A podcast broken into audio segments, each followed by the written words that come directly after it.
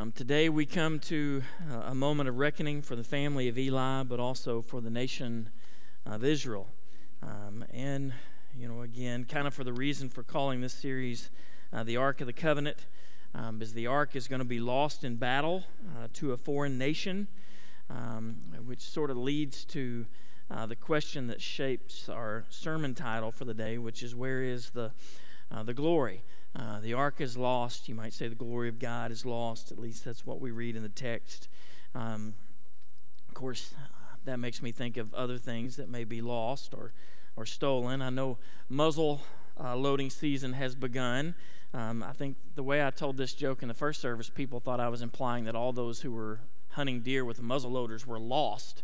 Um, that's not what I'm saying, but speaking of things which are lost, you know, it, made me think of a couple of friends who um, they went out deer hunting um, together, and they went out with a group of guys, but they paired off in twos for the day's hunt. And Tom and Henry, um, they went out, and, and later that night, um, Tom staggered back in all alone, um, carrying just, he was under the weight of this massive deer that was kind of hunched over his shoulder. Um, of course, his friends were immediately like, Well, Tom, where's Henry? Tom said, Well, Henry wasn't feeling too good, and so I left him laying on the ground back up there a couple miles up the trail. Um, and they're like, Well, so you bring the deer back and, and you leave Henry laying out there. He said, Well, it was a tough call, but I figured nobody was going to steal Henry. Um, so, a- anyway, um, let's, let's read our text 1 Samuel chapter 4, um, verse 12. If you would, out of reverence respect to the Word of God, stand with me um, and let's read it together. We begin in verse 12. A man of Benjamin ran from the battle line, came to Shiloh the same day with his clothes torn and with dirt on his head. When he arrived, Eli was sitting on a seat by the road watching, for his heart trembled for the ark of God. And when the man came into the city and told the news, all the city cried out. When Eli heard the sound of the outcry, he said, What is this uproar? Then the man hurried and came and told Eli. Verse 15 Now Eli was 98 years old, and his eyes were set so that he could not see. And the man said to Eli, I am he who's come from the battle. I fled from the battle today. And he said, How did it go, my son? He who brought the news answered and said, Israel has fled before the Philistines, and there's also been a great defeat among the people. Your two sons also, Hophni and Phinehas, are dead, and the ark of God has been captured. As soon as he mentioned the ark of God, Eli fell over backward from his seat by the side of the gate, and his neck was broken, and he died, for the man was old and heavy. He had judged Israel 40 years. Verse 19 Now his daughter in law, the wife of Phinehas, was pregnant, about to give birth. And when she heard the news that the ark of God was captured, and that her father in law and her husband were dead, she bowed and gave birth, for her pains came upon her. And about the time of her death, the women attending her said to her, Do not be afraid, for you've borne a son. But she did not answer or pay attention. Verse 21 She named the child Ichabod, saying, The glory has departed from Israel because the ark of God has been captured and because her father in law and her husband. And she said, The glory has departed from Israel, for the ark of God has been captured. You may be seated.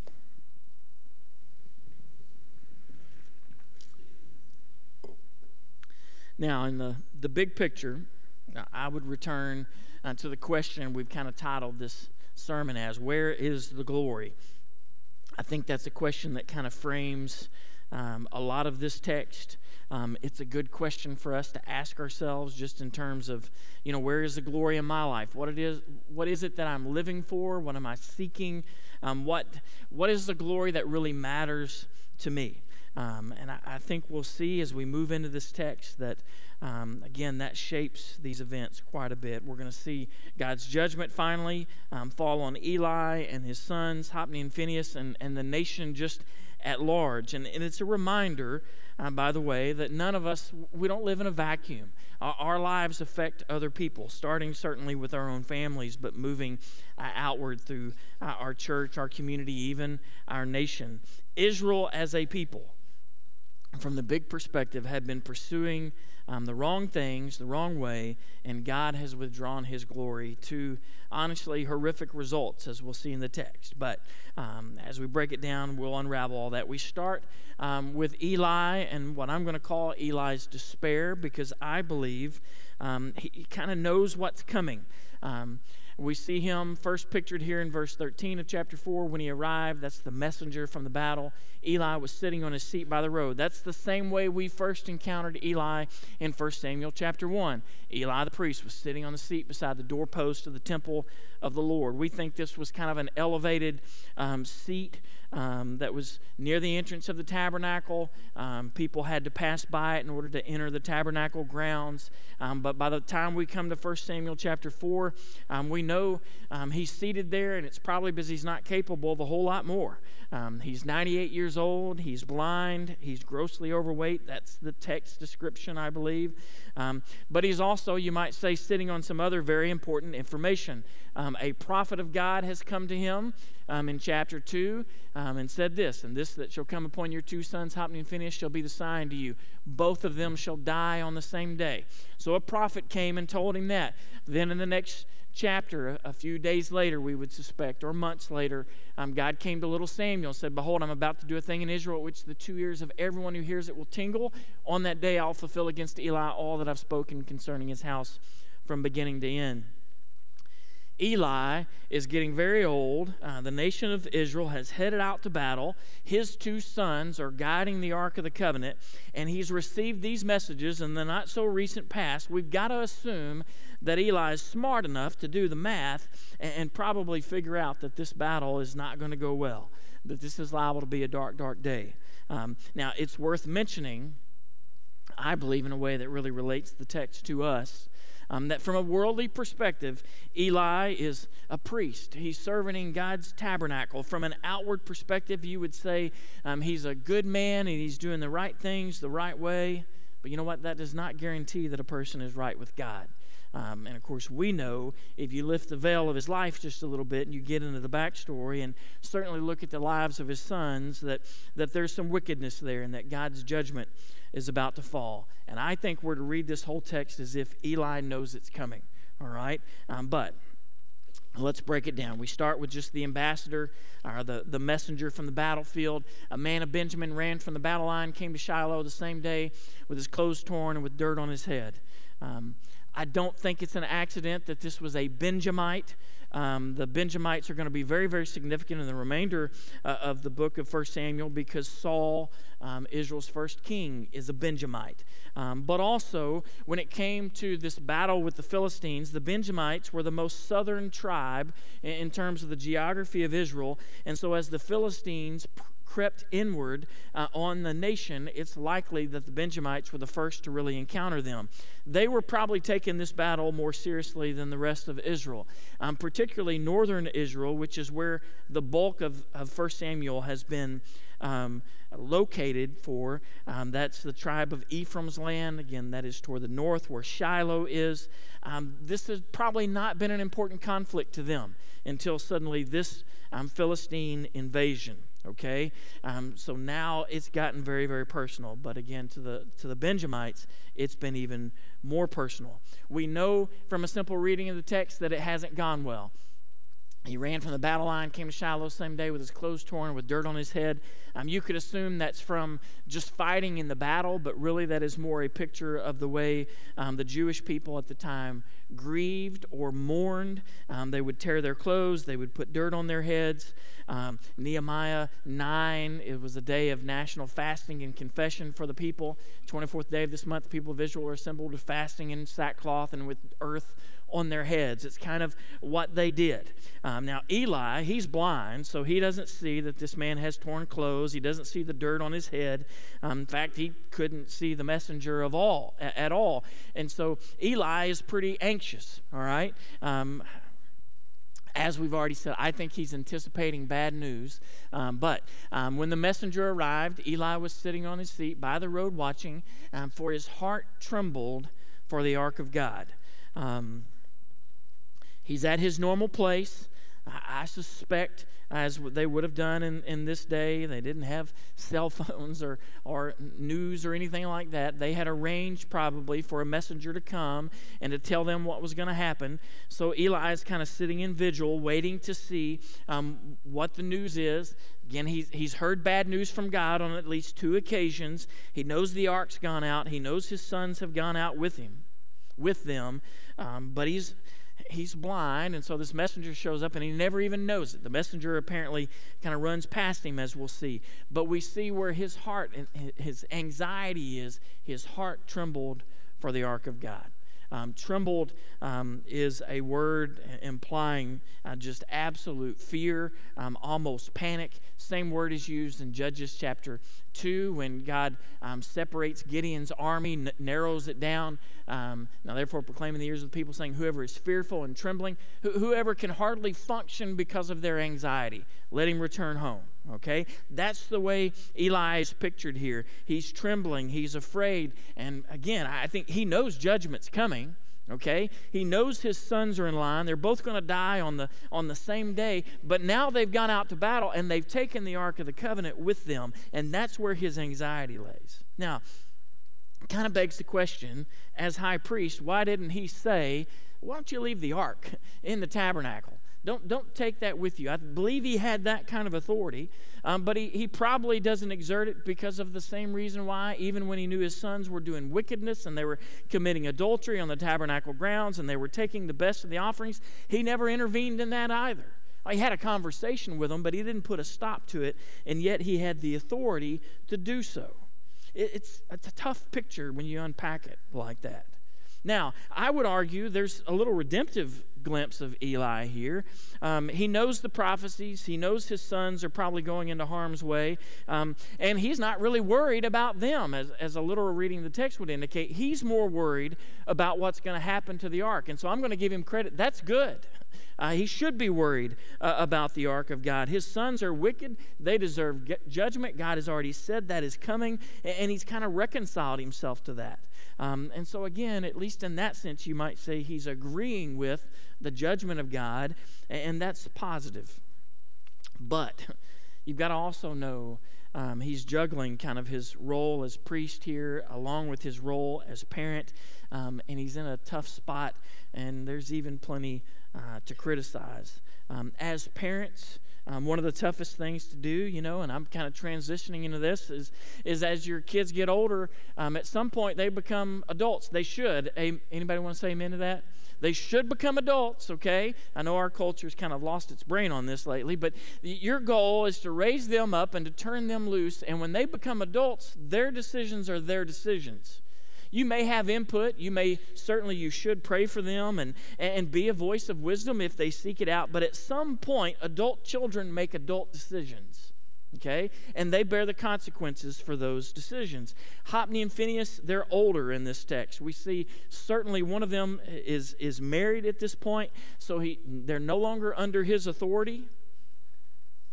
It's a hard place to be as a parent, especially when you see your sons doing wickedness as he saw them. And in that case, you just begin to hold and uh, hold your breath and pray, I believe. But Eli is not just their father, and we can't escape that. He was the high priest. He was, in that sense, he was the, the boss of that important role in their life. As a real man of God, he should have intervened um, and removed them from their role as priests at the very first hint of wickedness, but he didn't do that, and now he's allowed them to go to battle knowing something bad is bound to happen to them, and he's let them take the ark with them. And so, yeah, his heart is fearful for the ark of God. And so I think we should read this as understanding uh, there's a part of this judgment that's coming that is certainly going to fall on his shoulders too, either as priest or parent or both.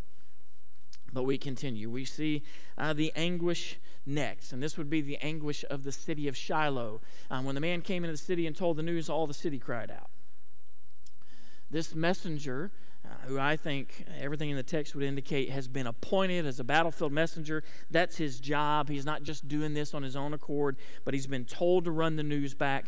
Um, he runs back to Shiloh. Um, you would think he's been tasked to go to the high priest. Um, but he runs right past Eli. Maybe he's headed to the city leaders. Uh, maybe he's headed to Samuel. We really don't know. But for one reason or another, uh, whether it's just a, an oversight or haste or sorrow or whatever, he runs right past Eli and he runs into the heart of the city and he tells them um, what has been done. And again, uh, maybe it's not intended this way, but I can't help but see this as a further picture of, of Eli and his blindness.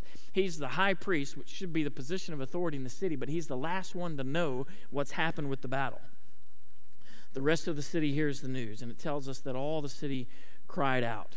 Um, that implies um, weeping, wailing, tearing of clothes. They would put dirt on their heads as well. Um, this is the way um, the Jews at this time received those kinds of that kind of bad news. It was a, a loud, brutal sound, um, and it's significant. But it's not just one battle. Um, the city of Shiloh is never the same after this moment in Israel's history. Uh, Jeremiah seven twelve, I believe, describing this as "Go down to my place that was in Shiloh, where I made my name dwell at first, meaning the nation of Israel came out, they entered the promised land over a period of time. The tabernacle was, was put in Shiloh, the ark of God was there, um, the Holy of Holies was there, all the accoutrements of their religious system was there in Shiloh. Shiloh was a, was a special place. A lot of its commerce and its importance of a city was derived from the fact that the nation of Israel would come there to worship Jehovah. But then he says, And see what I did to it because of the evil of my people Israel. From this point forward, Shiloh is a byword unto the nation of Israel because the Ark of the Covenant goes and it never comes back. And so the tabernacle is no longer lo- located there as well. In Psalm 78, beginning in verse 60. We've, we read this text last week, but it says, He forsook his dwelling at Shiloh, the tent where he dwelt among mankind, delivered his power to captivity, his glory to the hand of the foe. That's the ark of God going away. He gave his people over to the sword and vented his wrath on his heritage. Fire devoured their young men, and their young women had no marriage song. Their priests fell by the sword, and their widows made no lamentation. That's this incident, and this is the end of the line, so to speak, for Shiloh and its place in the history of the nation of Israel. And from the moment the messenger delivered the news, I think the city leaders knew it.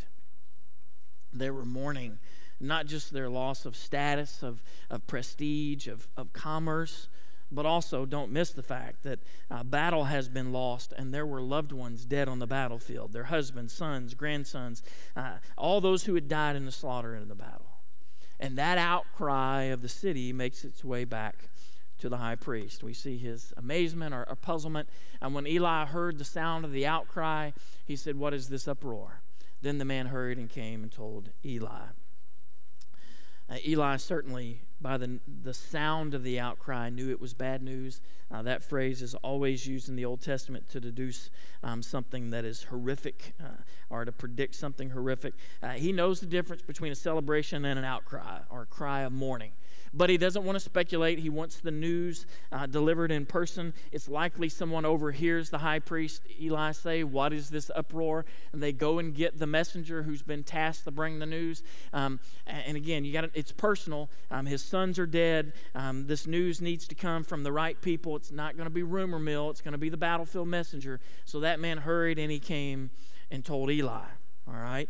Um, and he delivers the news personally. Here's the answer to his question. Now, Eli was 98 years old, and his eyes were set so that he could not see. And the man said to Eli, I am he who's come from the battle. Again, just meaning, I am the one who's tasked to bring the news. This isn't what people are saying. This is what I saw and what I was told to bring back to you. I fled from the battle today. And he said, How did it go, my son? He who brought the news answered and said, Israel's fled before the Philistines, and there's also been a great defeat among the people. Your two sons also, Hophni and Phinehas, are dead and the ark of God has been captured. He gives the news, you might say, in stages of brutality. Some would say he buries the lead. Um, you know, the ark probably is the lead here, but um, he kind of goes down the line. Israel's fled before the, the Philistines. That just means that their army has been defeated. Um, they've been routed. They're disbanding. They're going to their homes. Um, then, secondly, it's not just been a defeat, but it's been a great defeat. Um, in Hebrew, that word is more akin to our modern word slaughter. Um, so the implication would be there have been a lot of men killed in, in battle. A lot of Israelites have died. Third, he tells him the personal side Hophni and Phinehas, your sons are dead. Uh, and then he gets to the last bit of news that the Ark of God has been captured. You know, none of this is good. Um, I would argue each one would have seemed worse um, than the, the thing that preceded it. Um, but uh, back to Eli. As soon as he mentioned the Ark of God, Eli fell over backward from his seat by the side of the gate, and his neck was broken, and he died, for the man was old and heavy. He had judged Israel 40 years. I believe we're to read this as it's written. Eli kind of painfully absorbs the first uh, three bits of, of bad news Israel's lost, it's been a horrific slaughter, your sons are dead. He's heartbroken, I would say, and, and devastated by that news, but it's nothing compared to his reaction as when the news is delivered regarding the ark. That's when he falls over backward from his seat by the side of the gate. Okay? Now, I think we can be honest uh, about this text. That's a pretty undignified epitaph. Wouldn't you agree? You know, this is not how any of us want our obituary to read. Um, and his neck was broken and he died, for the man was old and heavy. He had judged Israel 40 years. I mean, understand what we're, we're, we're, reading. We're reading the final words of God regarding the life of one of the judges of Israel. And all we really get is he's, he's old and blind and he falls off of his post and breaks his neck. It's not a real good way to go out if you follow my drift. And, and this is again in keeping with how God ends these time periods of all the judges. It's always He had judged Israel for so many years. Samson had a very similar moment. Not surprisingly, Samson, because of his wickedness and the, I believe, the judgment of God, he was blind at his death. You remember he puts his hands on those pillars and he, he took out a lot of Philistines with him, but his family gathered up his remains and, and buried him. And it comes to the end of that text and it said he had judged Israel 20 years. So, whether Samson was the last judge or Eli was the last judge, uh, they're both uh, trending toward uh, worse um, than the one before them. At least with Samson, there were periods of, you might say, revival in, that text. You remember that judges cycle we've talked about? There's, um, there's rebellion, um, there's uh, retribution where God disciplines the nation, and then there's a period of, of repentance leading to revival. There was brief periods of national revival under Samson's leadership where they pushed back on the Philistines and, and things began to go well. Under Eli's leadership, we don't see one hint of anything good except the birth of Samuel, and Eli's really had nothing to do with that. Okay? Eli's tenure, there's, there's nothing good happening in the heart of the nation during his leadership. Not a glimmer of it. And so I would argue that his death is, is the worst of the death of the judges. It comes to an end here, and it's punctuated um, by these statements fell over backward from his seat by the side of the gate, and his neck was broken, and he died, for the man was old and heavy. You can't read that positively. Um, one way or the other, um, God closes the book on Eli's failed leadership of Israel. Now, some would argue that the repeated emphasis of his weight here is implying that he, he committed the same sin of gluttony that his sons committed. You, we know that they were taking the best portion of the offerings, and maybe that's true. It's, you can infer that, but I, I wouldn't say we know that for certain. But one way or the other, he experiences judgment as his sons are judged, and it's just supposed to remind us that the nation itself is apostate. And, and we see kind of that judgment on Eli's family and the nation play out in the last section here. We come to his daughter in law's despair. Okay? Now, I, I don't want to endlessly speculate here, but let's make sure we, we set this text up right. Uh, the woman we're going to talk about here is married to Phineas. Okay? That's one of Eli's sons. He's one of the priests who took the ark out and who's died on the battlefield, who used to serve in the tabernacle of the Lord. We know about him because 1 Samuel 2:12 told us explicitly the sons of Eli, Hophni and Phinehas, they were worthless men. They did not know the Lord. Okay? Well, let's be honest. If anyone was fully aware of who Phineas was, wouldn't you agree his wife knew? I mean, isn't that how life works? You know, you may be able to fool somebody at school or somebody at work or a parent, even this, that, or the other. But if you're married, your husband and your wife knows what really makes you tick. That's the way it works. Okay? So if anyone knew what Phineas was really like, I would argue uh, it was his wife. Okay? And this text is really curious to me because, like Eli, this lady seems a whole lot more concerned about the ark and the glory of the Lord than she does about having lost her husband. Which kind of leads me to believe that she's fully aware of the fact that Phineas has shamed God's tabernacle and God's people, the nation, and certainly shamed their marriage. And I think she knew too that judgment was about to fall on her husband. Sooner or later, it was coming. But she didn't see the loss of the ark coming.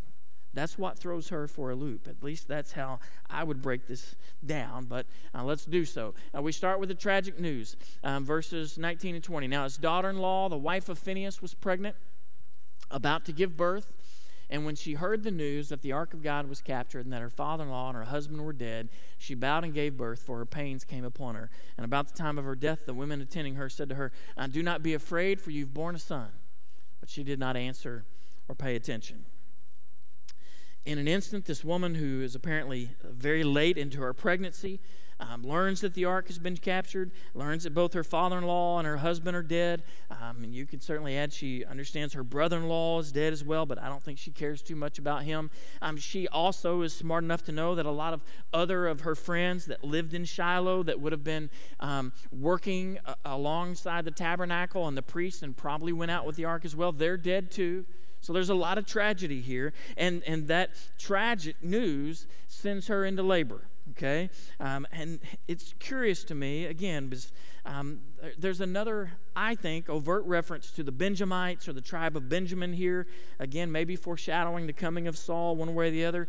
But this reads almost like a repeat of, of Rachel's delivery of Benjamin in Israel's past.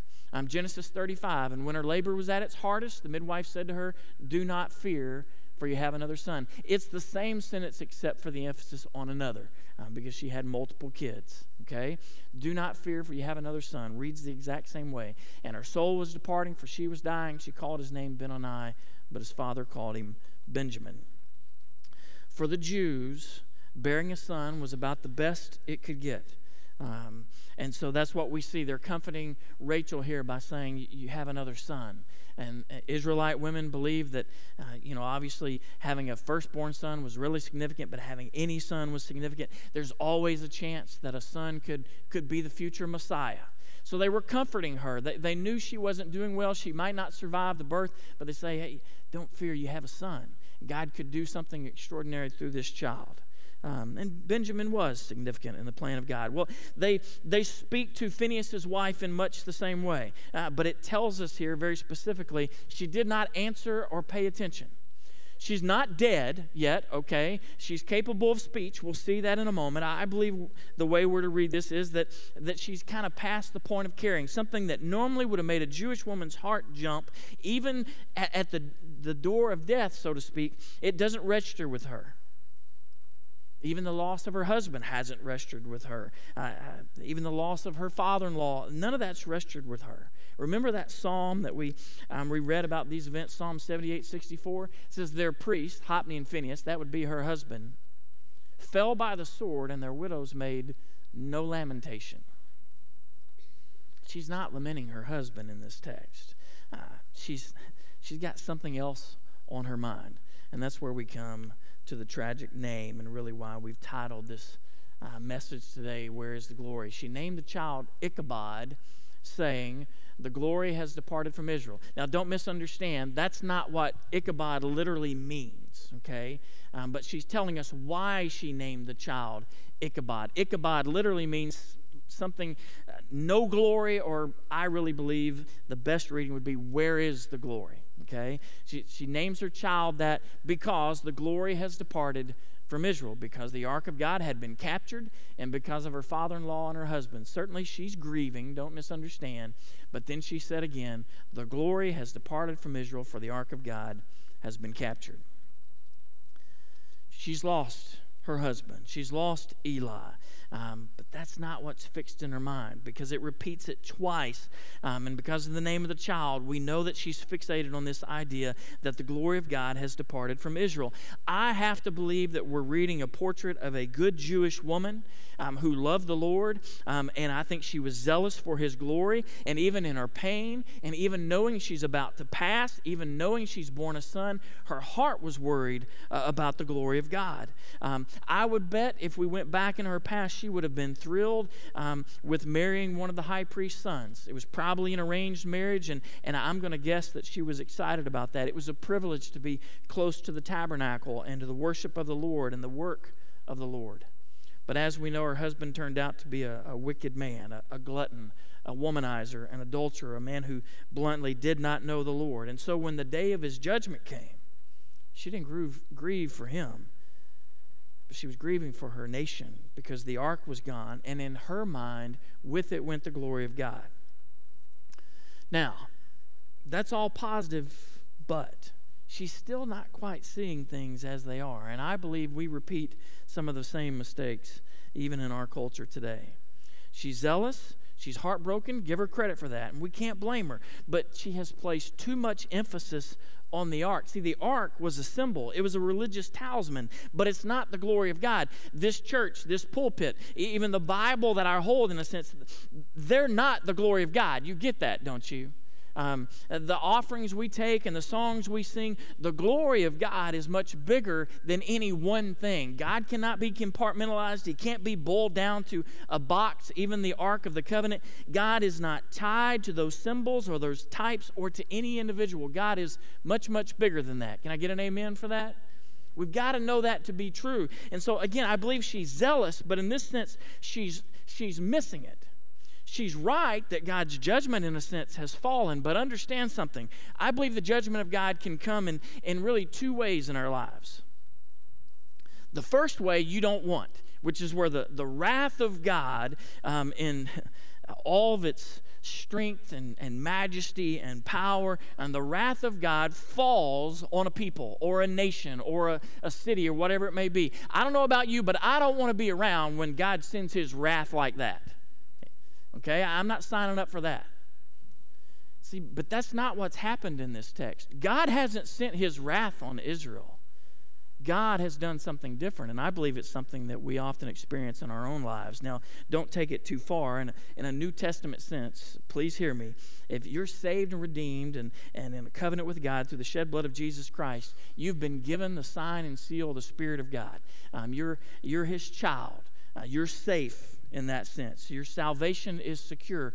But know this when you sin, there's a distance created between you and God. Oh, you're still His child, you're still in covenant, but the intimacy is disrupted. It's like any other human relationship. If you're a jerk to someone, there's going to be a, a, a, bit of a separation there. When, when you're not obeying God, there's a distance created. What God does to Israel is He doesn't overtly bring His wrath upon them, He withdraws His presence.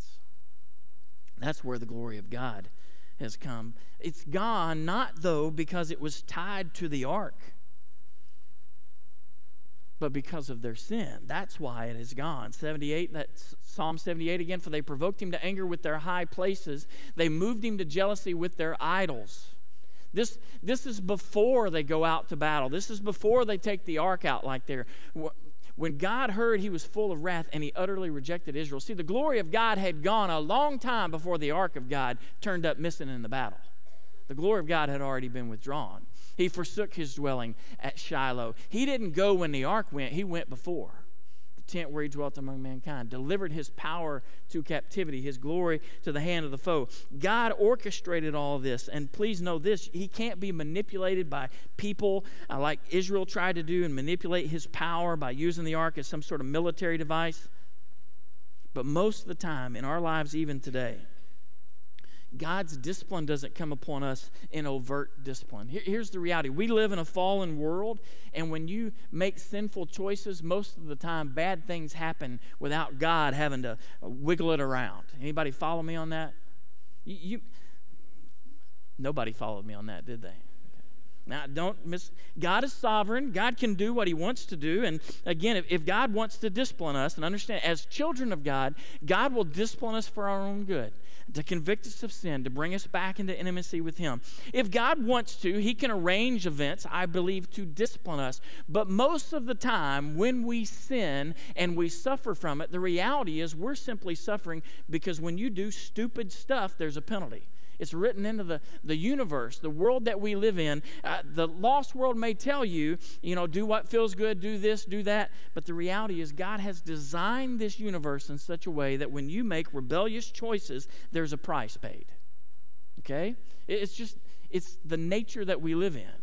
Again, can God overtly do something? Certainly He can. But I would argue, certainly in a New Testament relevance, most of the time, when we're living in sin and we're running from God, God doesn't overtly slap us up against the, you know, try to get our attention. What God does is He just sort of takes a step back. And the intimacy with God begins to be disrupted. And the Word of God, you, you can read it and study it, and you're, you're, getting nothing out of it. You can worship, and there's no, there's no energy there. That everything grows stale. God seems remote. Uh, you can pray, and there's like there's no connection, and He's not answering. Well, that's what happens when you've got sin in your life and you refuse to deal with it. No, don't misunderstand. Not like this. God's not gone, gone, but the reality is God's kind of waiting for you to figure out what's broken and to repent and to come back to Him. And I believe this is a picture of that process. Now, again, they lived under a conditional covenant. I get it. Deuteronomy 28 is the Lord took delight in doing you good and multiplying you, so the Lord will take delight in bringing ruin upon you and destroying you. We've got a much better deal, church, okay? God doesn't zap us when we do wrong. With, with Israel, it was a conditional covenant. When they did good, He blessed them. When they did bad, He judged them. But where we go wrong in our modern teaching, and I know a lot of people are teaching this even today, and it's a disaster when, when you hear a preacher say it. People are, oh, well, you're saved, and because of Jesus and because it's a grace gift, just go out and live your life any which way you want. That is not supported by the Bible. Because when you live like that, there are consequences. Some of them are just the consequences of sin, sin, but in many, many cases, what happens is there is a distance formed between you and the God who loves you and has a relationship with you. There's a disruption in that intimacy, and it comes because there's a lack of obedience. And God wants us to deal with that. Uh, Matthew 25, Jesus himself says, Truly I say to you, as you did not do it to one of the least of these, you did not do it to me. What he's saying is, when, when you didn't do what you should have done, God was grieved. He, he sees our behavior still in the New Testament. Um, Luke 13, 5 is why Jesus said, I tell you, but unless you repent, you all likewise perish. We still have to be mindful that sin impacts our relationship with the Lord, even in the New Covenant. But don't misunderstand. Our, our intimacy with God is not by the fact that you're occupying a pew here this morning. It's, it's not because you sang when we sang. It's not because you had a quiet time or had a prayer time or gave money to the church. Our intimacy with God comes down to one thing and one thing oh, there's, there is no glory without Christ. Period. You have to have a personal relationship with Him. In fact, Scripture is explicit about this. It's not about the church, not about the ark, it's about Jesus. The Word became flesh and dwelt among us, and we've seen His glory. Glories of the only Son from the Father, full of grace and truth. You want to experience the glory of God, you've got to experience the Son. Jesus Christ has opened the way for us to experience his glory. He makes it explicitly true in John 14, 6. I am the way and the truth and the life. No one comes to the Father except through me. You want to experience the glory of God. You want to have intimacy with God. You want to have a personal relationship with God. And I hope you do. You've got to know that it all goes through Jesus Christ. But we have to understand that that relationship is dependent on asking and rightly answering the question that Israel absolutely avoids in this text. Remember how it all started. The, um, they, they lost an initial battle. They said, Well, uh, God is not with us, but they never paused to ask, why is he not with us? What, what sin is there in the camp? Friends, if you do not have a personal relationship with God, there's there's an issue, and it's called sin. It's what separates you from a holy God. And I would add on to that if you do know the Lord and you don't feel close to Him, there's still an issue, and it's sin. Yes, the blood of Jesus is sufficient to forgive it and redeem it, and, and you've been saved and all those things, but the reality is it's still sin that prevents us from having intimacy with God, both before we're saved and after we're saved. And it has to be dealt with. All of sin and fall short of the glory of God. Every single person here has to have a personal accounting of their sin before a holy God. And Jesus Christ is the only one who can pay for it. For the wages of sin is death, but the free gift of God is eternal life in Christ Jesus our Lord. So, have you accepted the free gift of salvation that Jesus Christ bought for you through his shed blood? I pray that you have. And if you haven't, you're going to have an opportunity to respond to Him here in just a few moments. But also, I hope you understand that that's not all that happens. You get saved and you get redeemed, and then how you live still matters. You don't have to live a certain, certain way in order to be saved. It's not what I'm preaching or teaching. Please don't misunderstand. But, but when you get saved, in order to have a, an intimate relationship with God, in order to be emotionally and spiritually healthy, in order for things to be the way God has ordained them to be, we should want to live in such a way as to bring Him glory, as to keep short accounts, as to, to root out the sin in our life. A personal relationship with Jesus should change everything. And it should change how we live and the decisions we make and what we do. John 17, 24. Father, I desire that they also, whom you've given me, may be with me where I am. To what? To see my glory that you've given me because you loved me before the foundation of the world. And if you want to experience the glory of God, I believe you have to take your sin seriously, even on the other side of your salvation. I know that's not what our culture is preaching and teaching today, but our culture is wrong. And our sin matters. Now, Phineas' widow, uh, she's right that life is not worth living without the glory of God but she misunderstands how we encounter that glory. It's not through Jewish religion, it's not through the tabernacle, it's not through some talisman, even the ark. It's through a personal relationship with Jesus Christ. They were saved looking forward to the Son, we're saved looking back. Her husband, he was wicked. He wound up condemned to death because he did not know the Lord. How about you? How about me? Again, I know we live in a world that loves to disparage uh, the Word of God today, um, it's still just as certain as it was in Eli's day. They knew what was coming. They were told uh, by a prophet and by Samuel um, what was coming, but we never see a, a whiff of repentance from Eli. Uh, never see it from either one of his sons, anyone in the nation, and so judgment fell. And I'm reminded of theologian Bertrand Russell's words about our generation hell is neither so certain nor as hot as it used to be. What are we doing? We're just rewriting the Bible. We, we, we want to wallow in our sin. We want to do what we want to do. And so we make it sound as if this book can't be trusted. As if, you know, everything I've preached today is somehow old fashioned or out of date. Well, here's the reality hell is still real. It's still a place of judgment. It's still a place where those that do not know the Lord will be separated from Him. And, and we can argue about how hot hot is, but I know this it is a place where no one wants to spend eternity, and it will be miserable, and, and it will be a place of judgment, and it is real. And we've grown so comfortable with our own wickedness and our own societal sins uh, that we ignore God's word to our own shame. Well, what are we going to do about it? As our musicians come, you know, you have an opportunity. If you don't know Jesus, to respond to him today. And I, I think what's beautiful about this text is we've seen uh, the last judge. We could argue it's Samson, we could argue it's Eli, and we've seen them ushered off the page. But what we've also seen is we know that Samuel's waiting in the background. You have this birth narrative that this book began with, and it's telling us that there's a man of God waiting to bring the nation back to him. Well, I think when you think of Samuel in that sense, typologically, you should be thinking about Jesus Christ, our great high priest. He's waiting. He's waiting to make a way for you. He's waiting to know you and to redeem you. And if you know him, He's waiting for you to repent of, of sin you might still have in your life so that, that that intimacy can be restored. Whatever business you have to do today, church, let's stand and let's respond to Him.